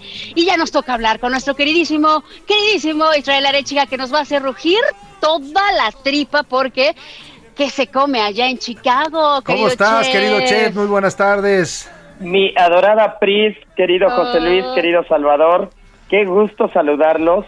Es fin de semana, Sí. es viernes y la tripa lo sabe. Sí, claro, claro. Y hay que, Creo que hay, Pris- hay que darle la tripa, a la tripa lo que pida, ¿no? Así es. la tripa manda. Y cuando hablamos de, Chuca- de Chicago, de la ciudad de los vientos, la cocina, la gastronomía se pinta sola. Hay una mezcla étnica impresionante, mezcla de culturas, la cultura americana, la cultura italiana también incluso. Eh, realmente hablar de la cocina de Chicago es llenarnos la, bo- llenarnos la boca de, de diferentes cosas. Vamos a empezar con lo más tradicional. El hot dog de Chicago. Que es Ay, muy ay, ay. diferente. Sí, sí, sí, que es muy diferente al resto de los hot dogs en Estados Unidos, ya que en este las salchichas de ternera se envuelven en un pan de semillas de amapola y se va a aderezar con pimientos picantes, con jitomate, con pepinillos y sal de apio. Esa es una de las cosas más curiosas que hay. Ahora, cuando yo estoy en Chicago, hay dos cosas a las que no me puedo resistir. La primera es la pizza estilo Chicago, la pizza deep dish, que exacto. el grosor que tiene es para babear. Ahora mismo estoy, o sea, estoy babeando de pensar en Te el acordaste, de una Chef. rebanada. Te acordaste Sí, de una que sí, te has comido allá. porque, porque recientemente, recientemente estuve en Chicago y de verdad, eh, yo recuerdo que éramos dos personas pidiendo una pizza y era una pizza pequeña que al final eh, pudo haber comido un ejército completo. Con dos rebanadas estábamos... Es que es súper gruesa, ¿no? Sí, sí, sí. Sí, sí, sí, sí, y una buena y una buena salsa de tomate, el queso es fundamental. Cuando hablamos de pizza, yo les recomendaría Giordano's, la Giordano's. pizzería 1, por ejemplo, que, que está desde 1943, Gino's East. O sea, hay, hay, hay, una, hay una cultura totalmente ligada y relacionada a la pizza. Y uno de los lugares que más me han sorprendido, no solamente en Chicago, sino en mi vida en el mundo, es un lugar que se llama Ocheval, Aucheval. Y el Ocheval tiene la que es para mí hasta el día de hoy la mejor hamburguesa que he comido en toda mi vida. Nada más para que se den una idea, la lista de espera es de cuatro horas, no aceptan reservaciones. ¿Qué? Entonces ¿Qué? yo fui, esperé un par de horas, vi que no avanzaba nada y volví como a los tres días. Tuve más éxito porque hubo un lugarcito en la barra en la esquina, me metí y entendí por completo por qué son las hamburguesas al menos más famosas de Chicago y ¿Por desde mi punto de vista las mejores del mundo. ¿Por un qué? ¿Qué pan traen? espectacular Ajá. y un pepinillo que para mí los pepinillos son el santo grial de la gastronomía americana, es el santo grial de, los- Sí. de- de- de las hamburguesas. Para mí los pepinillos son fundamentales y lo que ellos hacen no es un pepinillo comercial, es un pepinillo que ellos se encurten, que parten en cuatro y si ustedes lo ven físicamente recuerda más a una calabaza italiana partida en cuatro a lo largo. Entonces este pepinillo es de verdad un espectáculo con la hamburguesa y las papas fritas de la zona. Y para terminar, yo recomendaría un par de lugares más. El Jibarito, un bocadillo originado con los vecinos que llegan de Puerto Rico para poderlo comer justo en la bomba o en Jibarito Stop. Y las donas que no pueden faltar, Right Donuts o Chicken Balls. Para mí esas son las mejores donas de la zona. Ya hablamos de pizza, de hamburguesas, ya hablamos de hot dog y de antojos. Así que bueno, esto es Chicago y espero que la tripa ruja como Dios manda. Como debe Uf, ser, rico. querido chef. La verdad es que yo ya anoté todas las recomendaciones del chef Israel Arechica. No conozco Chicago, he de confesarlo, pero tengo muchas ganas de conocerlo. Y yo creo que el verano es una buena época para ir, ¿no, chef? es muy buena época y por último un tip bastante bastante eh, su- subidito gastronómicamente hablando pero Alinea un restaurante que tiene tres estrellas Michelin en Chicago es para mí el mejor gastronómico de todo Estados Unidos por encima de Oh. Nueva York por encima de San Francisco por encima de ciudades que tienen Buen, estrella dat- buen Michelin dato. Sí. Sí, hay que reservar tres o cuatro meses antes, pero No, Alinea bueno. vale cada dólar que cada cobran. dólar que se pague. Pues Oye. mire, sí, sí, si lo dice el chef hay que creerle. Claro. Hay que creerle. Salvador, rapidísimo, quisiera yo agradecerle a nuestro queridísimo chef Israel Arechiga porque ya con Chicago cerramos el mega recorrido que hicimos a través de todas las frecuencias. Fueron más de 26 frecuencias. Por Sí. supuesto que vamos a seguir hablando contigo, chef, pero gracias por este maravilloso recorrido gastronómico que hicimos en nuestro país y también en algunas ciudades de Estados Unidos. La verdad es que sí es delicioso escucharte hablar, literalmente digo delicioso, porque Sí, sí, cuando sí. el chef describe la comida es que uno se, Se la está antoja. imaginando y se antoja, y bueno, pues además nos da mucha cultura también sobre la gastronomía de cada lugar que hemos recorrido con él. Gracias, chef Israel Arechiga, te mandamos un abrazo. Gracias infinitas, Pris, Salvador, José Luis. Abrazo, y chef. cocineros somos y en la cocina andamos. Sin duda Eso. alguna. Y el que se arrima, Gracias, como dicen, el que no se quiere quemar, que no se arrime al fogón, ¿no? Y ahí anda el chef todos los días en el fogón, fogón dirigiendo la gastronomía. Si usted quiere probar la gastronomía del chef Israel Arechiga, vaya al Ceru, que está tanto en Avenida Revolución Ayuno como en Las Lomas. Deliciosa gastronomía la que dirige ahí el chef Israel Arechiga. Y aparte es parte también importante del, del concepto del GastroLab aquí en el Heraldo Media, Media Group. Vámonos a otro tema importante. A la una, con Salvador García Soto. Y vamos a conversar, ahora sí retomamos esta conversación que no pudimos hacer hace un ratito, pero ya está en la línea telefónica. Le agradezco que nos tome la llamada al secretario de Gobierno de la Ciudad de México, eh, Martí Batres. ¿Cómo está, secretario? Muy buenas tardes. ¿Cómo estás, Salvador? Muy buenas tardes. Oiga, pues eh, informamos ya a nuestra audiencia de este aumento que autoriza el gobierno de la ciudad, un peso, no los tres pesos que pedían los transportistas. De- escuchaba un audio de usted diciendo que esto se negoció con distintos grupos, pero entiendo que también hay otros que todavía no quieren aceptarlo. Bueno, eh, A ver, se cortó la comunicación, se dejó de escuchar el secretario, ya lo tenemos ahí al aire, pero se, se cortó, se movió la línea telefónica, no sabemos si es su, el teléfono donde se está enlazando o es aquí en cabina, pero lo estamos resolviendo en cualquier caso y en un momento más retomamos la conversación con Martí Batres sobre esta negociación a la que llegó el gobierno capitalino para aumentar un peso la tarifa del transporte. Ojo, es el transporte concesionado, ¿eh? hablamos de microbuses, eh, autobuses particulares y combis, que son las que van a aumentar un peso en su servicio. El viaje más, más barato empieza a partir de los 6 pesos, 6.50, eh, de un recorrido que de 5 a 12 kilómetros y después de ahí va subiendo. Si son más de 12 kilómetros, 7.50. Si son más de, de, pues de esa distancia, ya le pueden cobrar hasta 8 pesos o 8.50. Eso es lo que está autorizando el gobierno de la Ciudad de México. Vamos, eh, estamos teniendo un problema para re- retomar la comunicación con Martí Batres.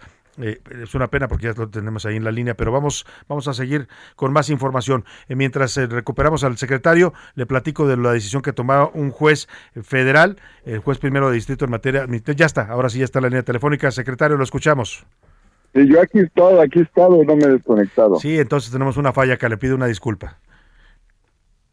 ¿Sí me escuchan? Sí, lo escuchamos perfecto, secretario. Nos estaba explicando esta negociación a la que llegaron con los transportistas. Sí, decía que ayer en las mesas de negociación llegamos con dos planteamientos. Uno, no podemos admitir un aumento de 3, 4, 5 pesos porque se afectaría la economía familiar.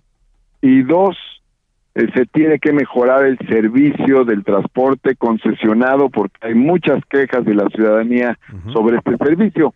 Nosotros pusimos una serie de condiciones, muchas son de fácil cumplimiento, otras son un poco más complejas, pero todas son factibles. Por ejemplo, el chofer debe ir con uniforme, no puede llevar un acompañante, no debe haber vidrios polarizados, las placas deben corresponder al vehículo eh, que las porta, la cromática debe ser la que indica la norma, las unidades deben someterse al proceso de renovación, no pueden jugar carreritas, no debe haber exceso de velocidad, no se puede poner en riesgo el pasaje. Es decir, todas estas condiciones son para mejorar la calidad del servicio del transporte concesionado y es lo que colocamos sobre la mesa. Ambos aspectos, nada de aumentos excesivos y mejorar el servicio, fueron aceptados por el grueso de las organizaciones que ayer fueron vistas por el gobierno de la ciudad. Eh, no solo se platicó con el FAT, sino también con la CAP, con este Movilidad de Vanguardia, con Ordimóvil, es decir, con una serie de organizaciones de transportistas con los que se intercambiaron estos planteamientos y la gran mayoría de las organizaciones finalmente estuvo de acuerdo. Secretario, a partir de este aumento que les dan, ¿es real que les van a quitar ya los vales de gasolina que les estaban dando? Se va a quitar el bono de combustible. Con el ajuste que se hace a la tarifa, ellos recuperan sus costos de operación y ya no es necesario el bono de combustible, que significaba una operación, significaba una erogación de más o menos unos 400 millones de pesos al año. Entonces, eh, sí, esto ya no va a seguir, pero lo que sí va a continuar es el llamado bono de chatarrización. Es decir, se va a seguir apoyando a los transportistas con un bono de 300 mil a 450 mil pesos para renovar sus eh, unidades, para renovar el parque vehicular. Claro, eh, secretario, le escuchaba la lista de los compromisos y lo que ustedes les piden, le exigen al transporte a cambio de este aumento de tarifa. Eh, yo creo que están incluidas casi todas las quejas de los usuarios de este transporte, salvo una que no le escuché, el tema de la música, porque es un tema recurrente cuando uno sube a uno de estos transportes, ir oyendo la música que le gusta al chofer a todo volumen. También se incluye. no mencioné los 15 puntos, pero este punto también, está incluido el tema del volumen excesivo al interior de, la, unidad. que molesta a muchos usuarios. Y el tema de renovación, me dice, continúa el bono de chatarrización y hay compromiso de ellos en cuanto a acelerar la renovación de unidades. Continúa el bono de chatarrización y además somos los primeros interesados en que continúe este proceso porque gran parte del problema de la falta de calidad en este servicio de transporte concesionado es eh, precisamente el proceso que sufre de chatarrización las unidades eh, de transporte. Pues secretario, esperemos que estos acuerdos que hace el gobierno capitalino a cambio de autorizar esta tarifa se cumplan. De verdad es un tema urgente para quienes usan este transporte público concesionado en la Ciudad de México. Y nada más aclarar que el transporte público que brinda la ciudad, es decir, Metrobús, Metro eh, y autobuses RTP, ese no varía. No varía. Aquí hay dos precisiones que son importantes. Una, Aún con este ajuste tarifario, el transporte concesionado de la Ciudad de México sigue siendo el más barato de todos los transportes concesionados del país. Aquí serían seis pesos base, pero por ejemplo eh, en Campeche son eh, son siete, luego tenemos en Puebla nueve, en Yucatán son diez, en el Estado de México son doce, en Tamaulipas son trece, en Tlaxcala son catorce pesos, es decir, seguimos siendo la entidad federativa con la tarifa más baja. Y las otras tarifas, las del transporte de las empresas públicas, como el metro, trolebús, tren ligero, cablebús, metrobús y RTP, no varían, no suben esas tarifas, esas tarifas se mantienen como están actualmente. Importante aclararlo. Secretario, me queda menos de un minuto y si usted quiere responder, pues bien, y si no, pues usted me dirá. El tema de, Joaquín Nazón, eh, aquel eh, el evento en el que usted estuvo en Palacio de Bellas Artes, a partir de la sentencia que se le dicta de 16 años por abuso de tres menores de edad. ¿Tiene algo que comentar al respecto? Pues mira, yo estoy centrado en mi trabajo y evidentemente en los temas de mi materia mi materia de trabajo, los temas de interés ciudadanía de la capital y pues no me presto a este, fake news en las que me quieran. Pero bueno, este, es que no son fake news, le hablo de un fallo judicial en Estados Unidos y de la presencia que usted tuvo ahí en Bellas Artes. Qué, bueno, qué bueno que se avance en todo lo que sea justicia y protección a la infancia. Pues ahí está la opinión del, del, iba a decir senador, discúlpeme, se me queda la costumbre, del secretario de Gobierno de la Ciudad de México, Martí Batres, en ambos temas que hoy tocamos con él. Le agradezco, como siempre, secretario, el conversar con este espacio. Gracias, Salvador. Un abrazo, ahí está. Pues eh, ahí está, pues opinó al final, ¿no? Dice que para él es importante la justicia y la protección a la infancia. Vámonos a la pausa con música y regreso con más para usted aquí en A la Una. My feet can't touch the ground, touch the ground, and it feels like I can see the sands on the horizon every time you are not around. Slowly Heraldo Radio, con la H que sí suena y ahora también se escucha. Ya estamos de vuelta con A la Una, con Salvador García Soto. Se reunieron muchos peces a ensayar la sinfonía. Ta ta ta ta ta ta ta ta ta ta ta ta ta ta ta ta ta Un pulpito a ocho manos aporreaba un par de pianos. Su papá con maestría marca el ritmo en batería. Racatacapum, racatacapum, racatacapum, pum, pum, pum, pum.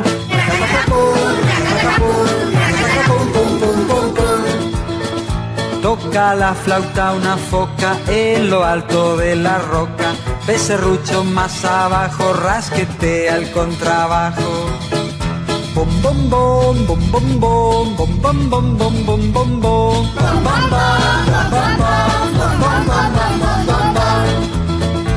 Dos de la tarde con 31 minutos. Qué ritmo tan bonito y tan alegre con el que hemos regresado hablando del mar y de los océanos en esta semana, además también del medio ambiente, que ya está concluyendo nuestro homenaje a estas dos fuentes de vida. Pues es Piero, el que escucha usted, Piero, sí, aquel que cantaba baladas bastante intensas en los años 70 en Italia, también cantaba esta canción para niños, La Sinfonía Inconclusa de la Mar, se llama esta canción, cantautor y activista italiano, la canción es de 1975. Escuchamos un poco más de Piero y su Sinfonía Inconclusa de la Mar.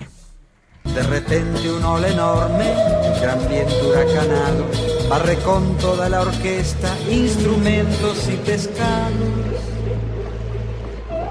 Esto no fue un maremoto, ni tampoco fue un ciclón. Fue la gran ballena sorda que acabó con la función. A la una, con Salvador García Soto.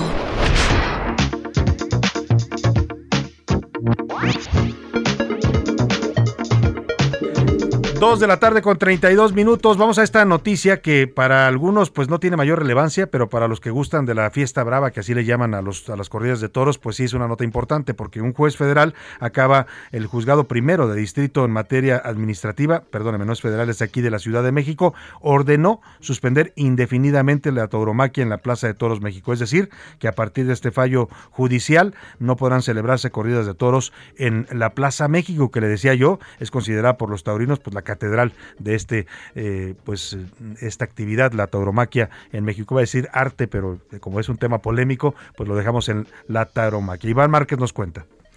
Buenas tardes, Salvador. Así es, las famosas y tradicionales corridas de toros quedaron suspendidas por tiempo indefinido en la Plaza México de la capital. Esto luego de que el juez primero de distrito en materia administrativa de la Ciudad de México, Jonathan Bass, concedió una suspensión definitiva al amparo promovido por la Asociación Civil Justicia Justa, el cual impugna el reglamento taurino, por lo que la empresa que hace este tipo de eventos tendrá 10 días hábiles para impugnar la suspensión definitiva. En sus redes, la Monumental informó que continuará la defensa legal hasta agotar todas las instancias legales a su alcance a favor de la tauromaquia. Previamente ya se había especulado que esto sucedería, y es que el 27 de mayo el juez otorgó una suspensión provisional, pero había adelantado que las normas que regulan las corridas parecían inconstitucionales por ser contrarias al derecho humano a un medio ambiente sano. Con esto se sumaría la Ciudad de México a otros lugares de nuestro país y del mundo que han prohibido las corridas de toros, como Sonora, Guerrero, Coahuila y Cataluña, así como otros municipios en España, Canadá, Dinamarca, Italia y el Reino Unido. Mi reporte, buenas tardes. Iván Márquez, pues ahí está esta noticia que le digo para algunos es un dato importante. Ya imagino al señor Herrerías debe estar haciendo el coraje de su vida, ¿no? Que es uno de los principales promotores y empresarios, además de la tauromaquia en México y otros, los ambientalistas o los protectores y defensores de animales, pues estarán celebrando este fallo, un tema que divide y que, pues siempre polariza a la sociedad. Pero hablando de temas polarizantes y divididos, vamos a hablar de este eh, pleito judicial, jurídico, que aquí ya abordamos con ustedes. Estuvimos la semana pasada hace poco más de una semana hablando con una de las partes en este conflicto, eh, con los eh, abogados Maibet Rodríguez y Carlos Acevedo, eh, además del licenciado Enrique Burgos Ordóñez, que estuvieron aquí en cabina, para hablar de este conflicto que tiene hoy la a, Asociación Civil, la Fundación Manuel Rosada Cuellar, que es una fundación que se dedica a ayudar y a rescatar a perros que viven en, o que son abandonados en la calle, los llevan a albergues, los rescatan, los, los sanan y luego los dan en donación y en adopción a las personas que así lo decidan. Una labor que tiene, aquí le contamos la historia de don Manuel Rosada, un, eh, digamos, eh, defensor de animales que hizo esta gran fundación en 1985 a, a partir de su amor por los perros, pues empezó a crear este albergue que hoy administra ya varios, varias instalaciones en la Ciudad de México y que tiene además una labor muy importante en este tema. Todo se originó, le hago el contexto porque vamos a hablar ahora con la otra parte de este conflicto por eh, ca- modificaciones que se hicieron al acta constitutiva de esta asociación civil, eh, eh, la parte que tuvimos aquí en cabina, representada, representantes legales del señor Enrique Burgos, argumentan que se cometieron ilegalidades en estas modificaciones y que se alteró la sociedad original que había decidido don Manuel Rosada eh, Cuellar en vida y además se usurparon funciones y cobros de rentas, es lo que ellos vinieron a acusar aquí. El pleito sigue en judicia, en tribunales, eh, ya serán los jueces los que decidan, pero aquí tenemos ahora la otra parte de esta historia. Nos han pedido derecho de réplica y nos da gusto recibir aquí a Marilú Rosada Morales, es sobrina de don Manuel Rosada Cuellar, hoy ocupa la presidencia de la Fundación Manuel Rosada Cuellar AC, además también de eh, el abogado, bienvenido abogado Manuel Ruiz de Chávez Gutiérrez de Velasco, eh, que es socio del despacho Sorbantes Abogados, y que son los abogados que representan a Marilú y a Pedro Rosada Morales en este conflicto. Bienvenidos ambos. ¿Qué tal, Bienvenida. Salvador? Muy buenas tardes. Gracias. Saludos a tu auditorio. Gracias por estar aquí. Bienvenido, abogado. Muchas gracias. A ver, vamos eh, con los señalamientos. Empe- empezamos con estos que hicieron los abogados. Eh, ellos acusan, los abogados de don Enrique Burgos, que eh, tú asumiste ilegalmente la titularidad de esta fundación cuando había una disposición, dicen ellos, de que si en ausencia de don Manuel, el que tenía que representar a la fundación era Enrique Burgos. Ok, mira, te comento, Salvador. Eh, pues mi tío Manuel Rosada inició rescatando hace 36 años, como bien dijiste, a perritos y gatos en el terremoto del 85. Él dio toda su vida por salvar a los Y animales. su vida y su dinero, ¿no? Porque Su vida y su dinero, exactamente. To- todo lo que él trabajó, todos esos años, eh, lo procuró para sus animales, que eran su familia. Definitivamente, bueno, mi tío no, no se casó y, y eran parte de su familia, vivían dentro de su casa en la Ciudad de México. Llegó a tener casi 600 perros en la Ciudad de México y después se cambia al Estado de México, a Cuautitlán Izcalli, eh, que es donde tiene, construye su casa y alrededor sus perreras. ¿no? Llegó a tener casi 5 mil perritos ahí y, y, pues como te digo, do- dio su vida, su atención, su amor, sus, sus fondos, su re- sus recursos, su dinero para atender a estos animalitos en situación de maltrato, de, de, ah, de violencia incluso, y que la gente sabía que mi tío pues, se, se dedicaba a eso y los llevaba a los albergues, los sigue llevando al día de hoy. Y, y, pues tenemos veterinarios que nos, nos dedicamos, te digo, nos dedicamos porque yo estoy metida con el corazón, como lo hizo mi tío, a atender a todos estos animalitos.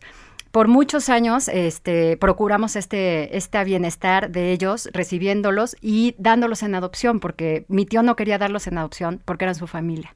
Precisamente por eso tenía tantos Claro. animalitos y tantos perros y gatos, ¿no? Le llevaban incluso de la Propaem, que tenemos convenios con el Estado de México, les hemos recibido perritos agresivos de, de operativos y nosotros los resguardamos, los alimentamos, los rehabilitamos, los esterilizamos y vacunamos. ¿ok?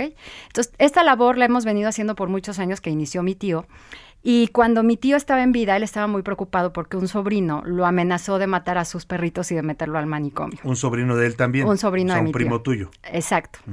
Entonces, esta persona eh, lo amenaza a mi tío y él estaba súper preocupado porque no quería que mataran a sus perros, que eran su Sí. familia, y me pide apoyo en esa, en esa fecha.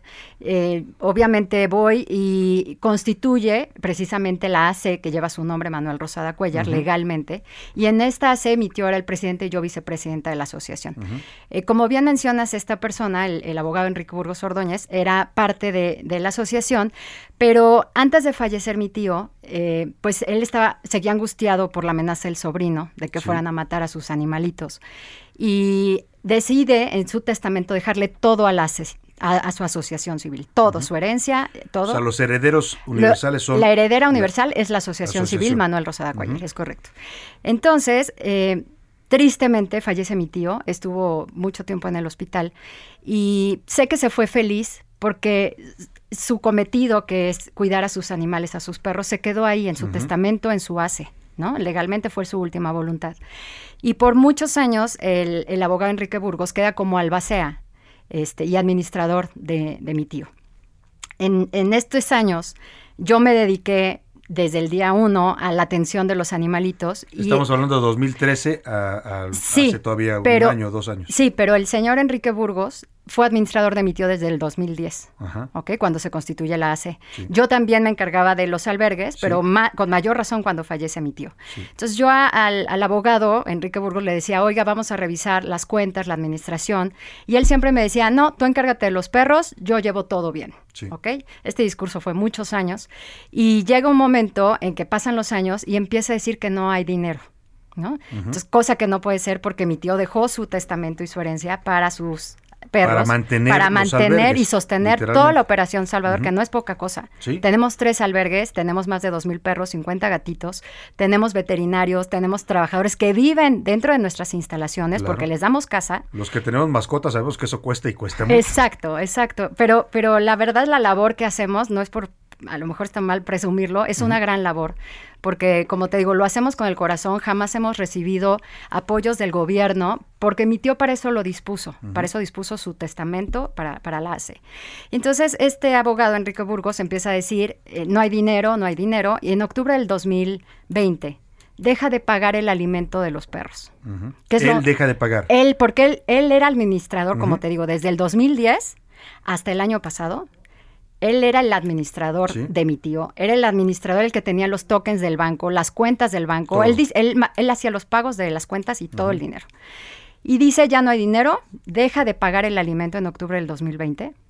Cosa que es lo más grave que ha podido hacer, porque hay muchas irregularidades, pero eso fue lo peor. Sí, de ahí depende la vida de los animales. Es correcto, es correcto. Entonces, por meses le insistí, le dije, oiga, pues hay que hacer algo, no sé, venda algo, pida un préstamo en el banco, por favor, no pueden quedarse sin comer los perros. Y él me decía, no hay dinero, no hay dinero, no hay dinero. Desde octubre del 2020 hasta finales de marzo, le rogamos, le insistimos, se le mandaron comunicados, correos, llamadas, y él seguía insistiendo en que no había dinero. Cuando los recursos de mi tío, pues sí están, porque para eso dejó este, eh, su herencia, ¿no? Las, in- los inmuebles y las propiedades y las rentas. Y desgraciadamente se mueren 200 perros, Salvador, por falta de alimento en esa época, el año pasado, que es lo peor que ha podido pasar, es una tragedia de verdad. Y, eh, Ese y- dato también nos lo dan ellos cuando vinieron los abogados del señor Ordóñez, pero ellos te culpaban a ti de esa No, muerte. no, porque yo no tenía el dinero. El señor No Enrique era tu Burgos. responsabilidad. No, claro que no era mi responsabilidad. Era su responsabilidad como administrador, como tesorero, como albacea. ¿No? Él, él tenía todos los recursos, yo nunca manejé las cuentas del banco, nada. Él tenía los tokens, él y su sobrina, y yo no hacía ningún, Ahora, ninguna llegamos a marzo donde tú decides que parar esa situación y qué se hace legalmente, que es lo Obviamente voy con mis abogados, este, eh, presento toda esta situación y se hace una asamblea, se convoca una asamblea legal en donde por obvias razones, por sobradas razones, se, re- se revoca al señor Enrique Burgos como albacea y como tesorero de la asociación. Porque todo- todas las irregularidades, entre muchas que han hecho, como dejo de pagar impuestos de las propiedades de mi tío, dejó de pagar eh, prediales, pero lo más grave fue que dejó sin de alimento. a comprar los alimentos para Por los perros. supuesto, porque la ACE para eso es, o sea, Claro. la, la ACE... Ese era el motivo de todo lo que gira alrededor del patrimonio de tu Claro, tío. el bienestar y la protección animal, que es lo que hemos hecho nosotros por tantos años. Entonces, este señor, pues ha venido haciendo una serie de, de cuestiones que, que, bueno, yo, yo la verdad, nosotros lo único que estamos haciendo es cumplir la voluntad de mi tío, buscar que se cumpla la ley, Salvador, sí. porque obviamente esto es, eh, es un abuso de- de Un abuso de confianza de él. pues no, no, no digo abuso de confianza, sino de, de todo lo que ha venido pasando en general, que es muy doloroso, porque mi tío, te digo, dejó todo eso para Sí. sus animalitos. Vivió ¿no? para eso, pues. Vivió para ellos y nosotros lo hemos seguido haciendo de corazón y, y todos los días, Salvador, tú puedes entrar y nos llegan miles de mensajes en Facebook, en Messenger. Oye, queremos llevar tres perros porque no tenemos dónde dejarlos y saben que tenemos las puertas abiertas para recibirlos. Sería muy bueno, Mari, Marilu, ahora que te escucho, si nos permitieras luego ir con un reportero con Por cámara para hacer un reportaje y ver cuál es la situación del Son albergue. bienvenidos. Pero ahora quiero ir con el abogado, porque ya nos contaste tú la, la- la parte y la respuesta a estos señalamientos que te hicieron. Abogado Manuel Ruiz de Chávez, porque llegamos a este punto donde se modifica el acta constitutiva, dice Marilú, es una decisión legal y obligada por las circunstancias que estaban enfrentando ustedes con el manejo de las finanzas de la asociación. Ellos impugnan esta, esta, esta, esta modificación al acta constitutiva, dicen que es ilegal y ahí viene el juicio en el que, estamos, del que estamos hablando. Exacto. Eh, para precisar eh, la- las afirmaciones, de, de- de los abogados y del señor Enrique Burgos, lo que se celebró fue una asamblea. En abril del 2021 eh, se celebra una asamblea en la que se decide, precisamente por falta al cumplimiento de sus obligaciones como albacea, por no haber rendido cuentas debidamente en su cargo como tesorero de la, eh, de la asociación, se decidió removerlo de su cargo como albacea, se le excluyó como asociado. Se le ¿También se le excluyó, se le excluyó como asociado de, de- de dicha asociación y se le revocaron todas sus facultades. Para confirmar la celebración de esta asamblea, acudimos este, a las instancias judiciales y iniciamos un incidente para su remoción a su cargo como albacea. Un juzgado resolvió con todas las eh, constancias que obran en autos y con todo el caudal probatorio que se aportó, pues que era muy clara la, la- la falta de cumplimiento de sus obligaciones. Un juez resolvió removerlo del cargo y designó como albacea de la sucesión a la, a, a la asociación eh, Manuel Rosada este, Cuellar. En, en paralelo, lo que hizo la contraparte es impugnar en la vía judicial la celebración de esta asamblea, la cual está subyúdice, está eh, pendiente de resolverse y está continuando su cauce jurídico. Ellos acusaban, y lo dijeron muy puntualmente aquí el abogado que vino eh, eh, representando al señor Ordóñez, que ustedes habían, así sugería, recibido favoritismo o, o fallos a favor de una juez que ya fue removida del caso, porque dicen ellos que estaba actuando de manera irregular. completamente falso. Como tú podrás ver y como obra en autos, eh, pues la- lo- el incumplimiento pues está completamente probado. O sea, es, es, eh, es clarísimo, es ineludible el- la falta de cumplimiento de sus obligaciones, por lo que lo- era obvio que se iba a resolver remover de su cargo Claro. a esta persona. Y lo que la juez atinadamente hizo fue eh, designar como albacea de la sucesión este, a esta asociación y eh, todos los derechos que tienen. Por eso es realmente sorprendente que vengan a, a- a- difamar este, al Poder eh, Judicial de la Ciudad de de la, México. de la Ciudad de México, etcétera, obren autos, ahí hay constancias. En los derechos que, que- que tienen, apelaron dicha, este, dicha resolución, Sí. está siguiendo su curso y, este, y la juez, en con- eh, siguiendo este procedimiento, lo que hizo fue designar a un interventor. interventor. Entonces, eh, la- la- las instituciones judiciales en México son sólidas, creemos este, en la eh, impartición de justicia. justicia y es completamente absurdo y falso y obra en autos. este, Claro, y a partir de esta legalidad que usted dice, bueno, de la, de la validación del, de la cambio al acta constitutiva y a la sociedad, es que ustedes asumen ya el control de las rentas, que es lo que también ellos decían, que habían cobrado rentas por 5 millones de pesos. No, mira, Salvador, bueno, a, partir eso? obviamente de que se le se le revoca por la vía legal y se le remueve por la vía judicial al abogado Enrique Burgos Ordóñez, es que la asociación y tu servidora eh, disponemos de poquísimos recursos, que son poquísimos, porque eh, este señor eh, desfalcó, mucho, o sea, desfalcó al- a la O sea, asociación. a la asociación, Ha que venido, sí, ha venido él cobrando en sus cuentas personales las rentas de mi tío. Desde que se le Algo que removió. no, de- no podía hacer, tenían que caer a las cuentas de la fundación. Es correcto, es correcto. Incluso, es, es- es exactamente, ese dinero, Salvador, se ha dispuesto desde el día uno a la alimentación de los animales, gracias a eso están vivos el día de hoy, al pago de los, de los trabajadores que, como te comento, viven de nuestros albergues y viven de eso, y nosotros en ningún momento hemos dispuesto de los recursos de la asociación para ninguna otra, para ninguna otra causa, sino la de que los animales estén vivos el día de hoy, que tengan su alimentación, que tengan medicamentos, que tengan a los veterinarios que los atienden y que los cuidan, y, y jamás hemos, eh, como te digo, utilizado los recursos para ninguna otra causa. Bueno, pues ahí está esta eh, otra parte de, la historia, esta otra versión, que es importante que usted escuche siempre las dos versiones. El pleito judicial pues seguirá y como bien dice el abogado, se resolverá con los fallos judiciales de las instituciones, pero pues vamos a darle seguimiento a la historia y, y aceptamos esta invitación que nos hacen para ir a los albergues y ver Claro la que labor que, sí. están haciendo y cuál es la situación en este momento. Les agradezco a ambos, Marilú Rosada Morales, sobrina de don Manuel Rosada Cuellar y presidenta en este momento de la Fundación Manuel Rosada Cuellar AC, y al abogado Manuel Ruiz de Chávez Gutiérrez de Velasco, socio del despacho Cervantes Abogados, y que está representando a Marilú y a Pedro Rosada Morales en este conflicto legal. Gracias a los dos. Muchas gracias a ti, Salvador. En A cabina ya está cumplido la réplica que nos han solicitaron eh, legalmente, pues ya se ya la ha usted- ha usted escuchado. Gracias a ambos. Gracias a ti. Vamos rápidamente a la rola de la semana con los curuleros de San Lázaro que hablan sobre la ausencia del presidente en la Cumbre de las Américas. Ha acomodado de qué hablar esta decisión del presidente y también los curuleros Pepe Navarro y Pepe Velarde le hicieron su canción.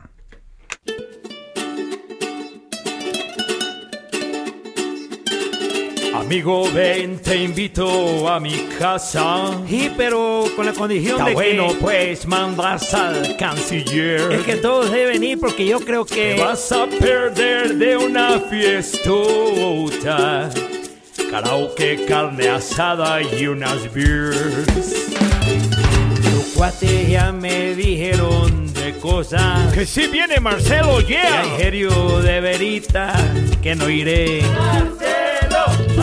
Pronto te viejito y llevo rosa.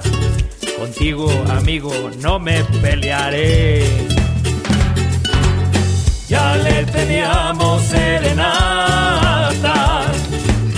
unos tamales y un pastel,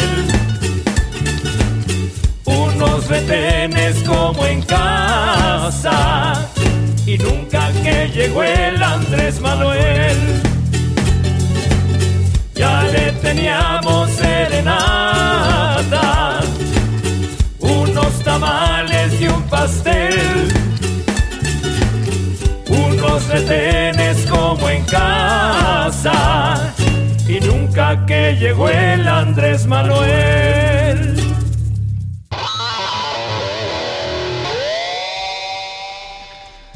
Ya está de nuevo aquí Oscar Mota. Oscar, y vamos a hacer esta plática importante para ayudar a unos niños que juegan béisbol y que tienen sueños que quieren cumplir. Importantísimo, mi querido Salvador García Soto. México afortunadamente tiene muchísimos campeones de todo tipo y es por ello que agradezco estos minutos al entrenador Sergio Antonio Pérez. Mira, mi querido Salvador, otro Sergio Pérez. Otro Sergio campeonazo. Pérez, otro Checo Pérez. Él es entrenador de la selección México Sur. Mi querido entrenador Sergio, muchísimas gracias. Buenas tardes, ¿cómo está?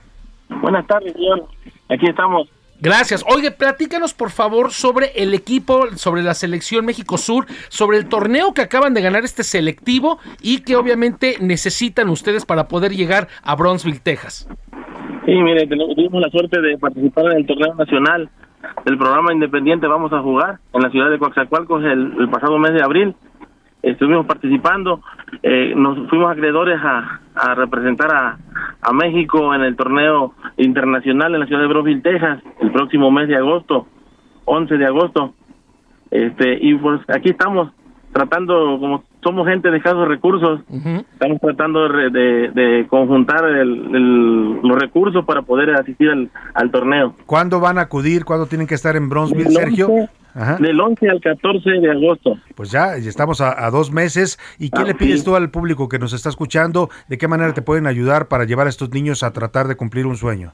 Bueno, pues lo- con lo que ellos lleven gusto, la verdad, este, requerimos de todo tipo de, de, de apoyo. Eh, la verdad tenemos eh, 14 niños que están tratando de lograr esto, estamos entrenando día con día, pero la verdad el- todos son de escasos recursos, los papás, nos- nosotros aquí nos regimos a lo que es la zafra de la caña de azúcar Sí. y pues ya terminó. Ahorita son los meses que estamos sin trabajo y, y, pues tratamos de, de hacer la lucha con rifas, con, con este boteo.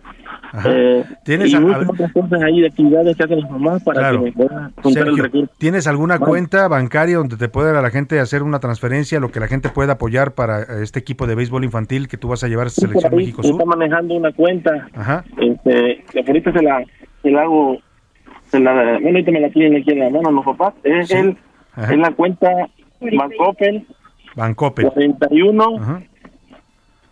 69 A ver, pe- pe- repetimos desde el inicio, 31 dijiste?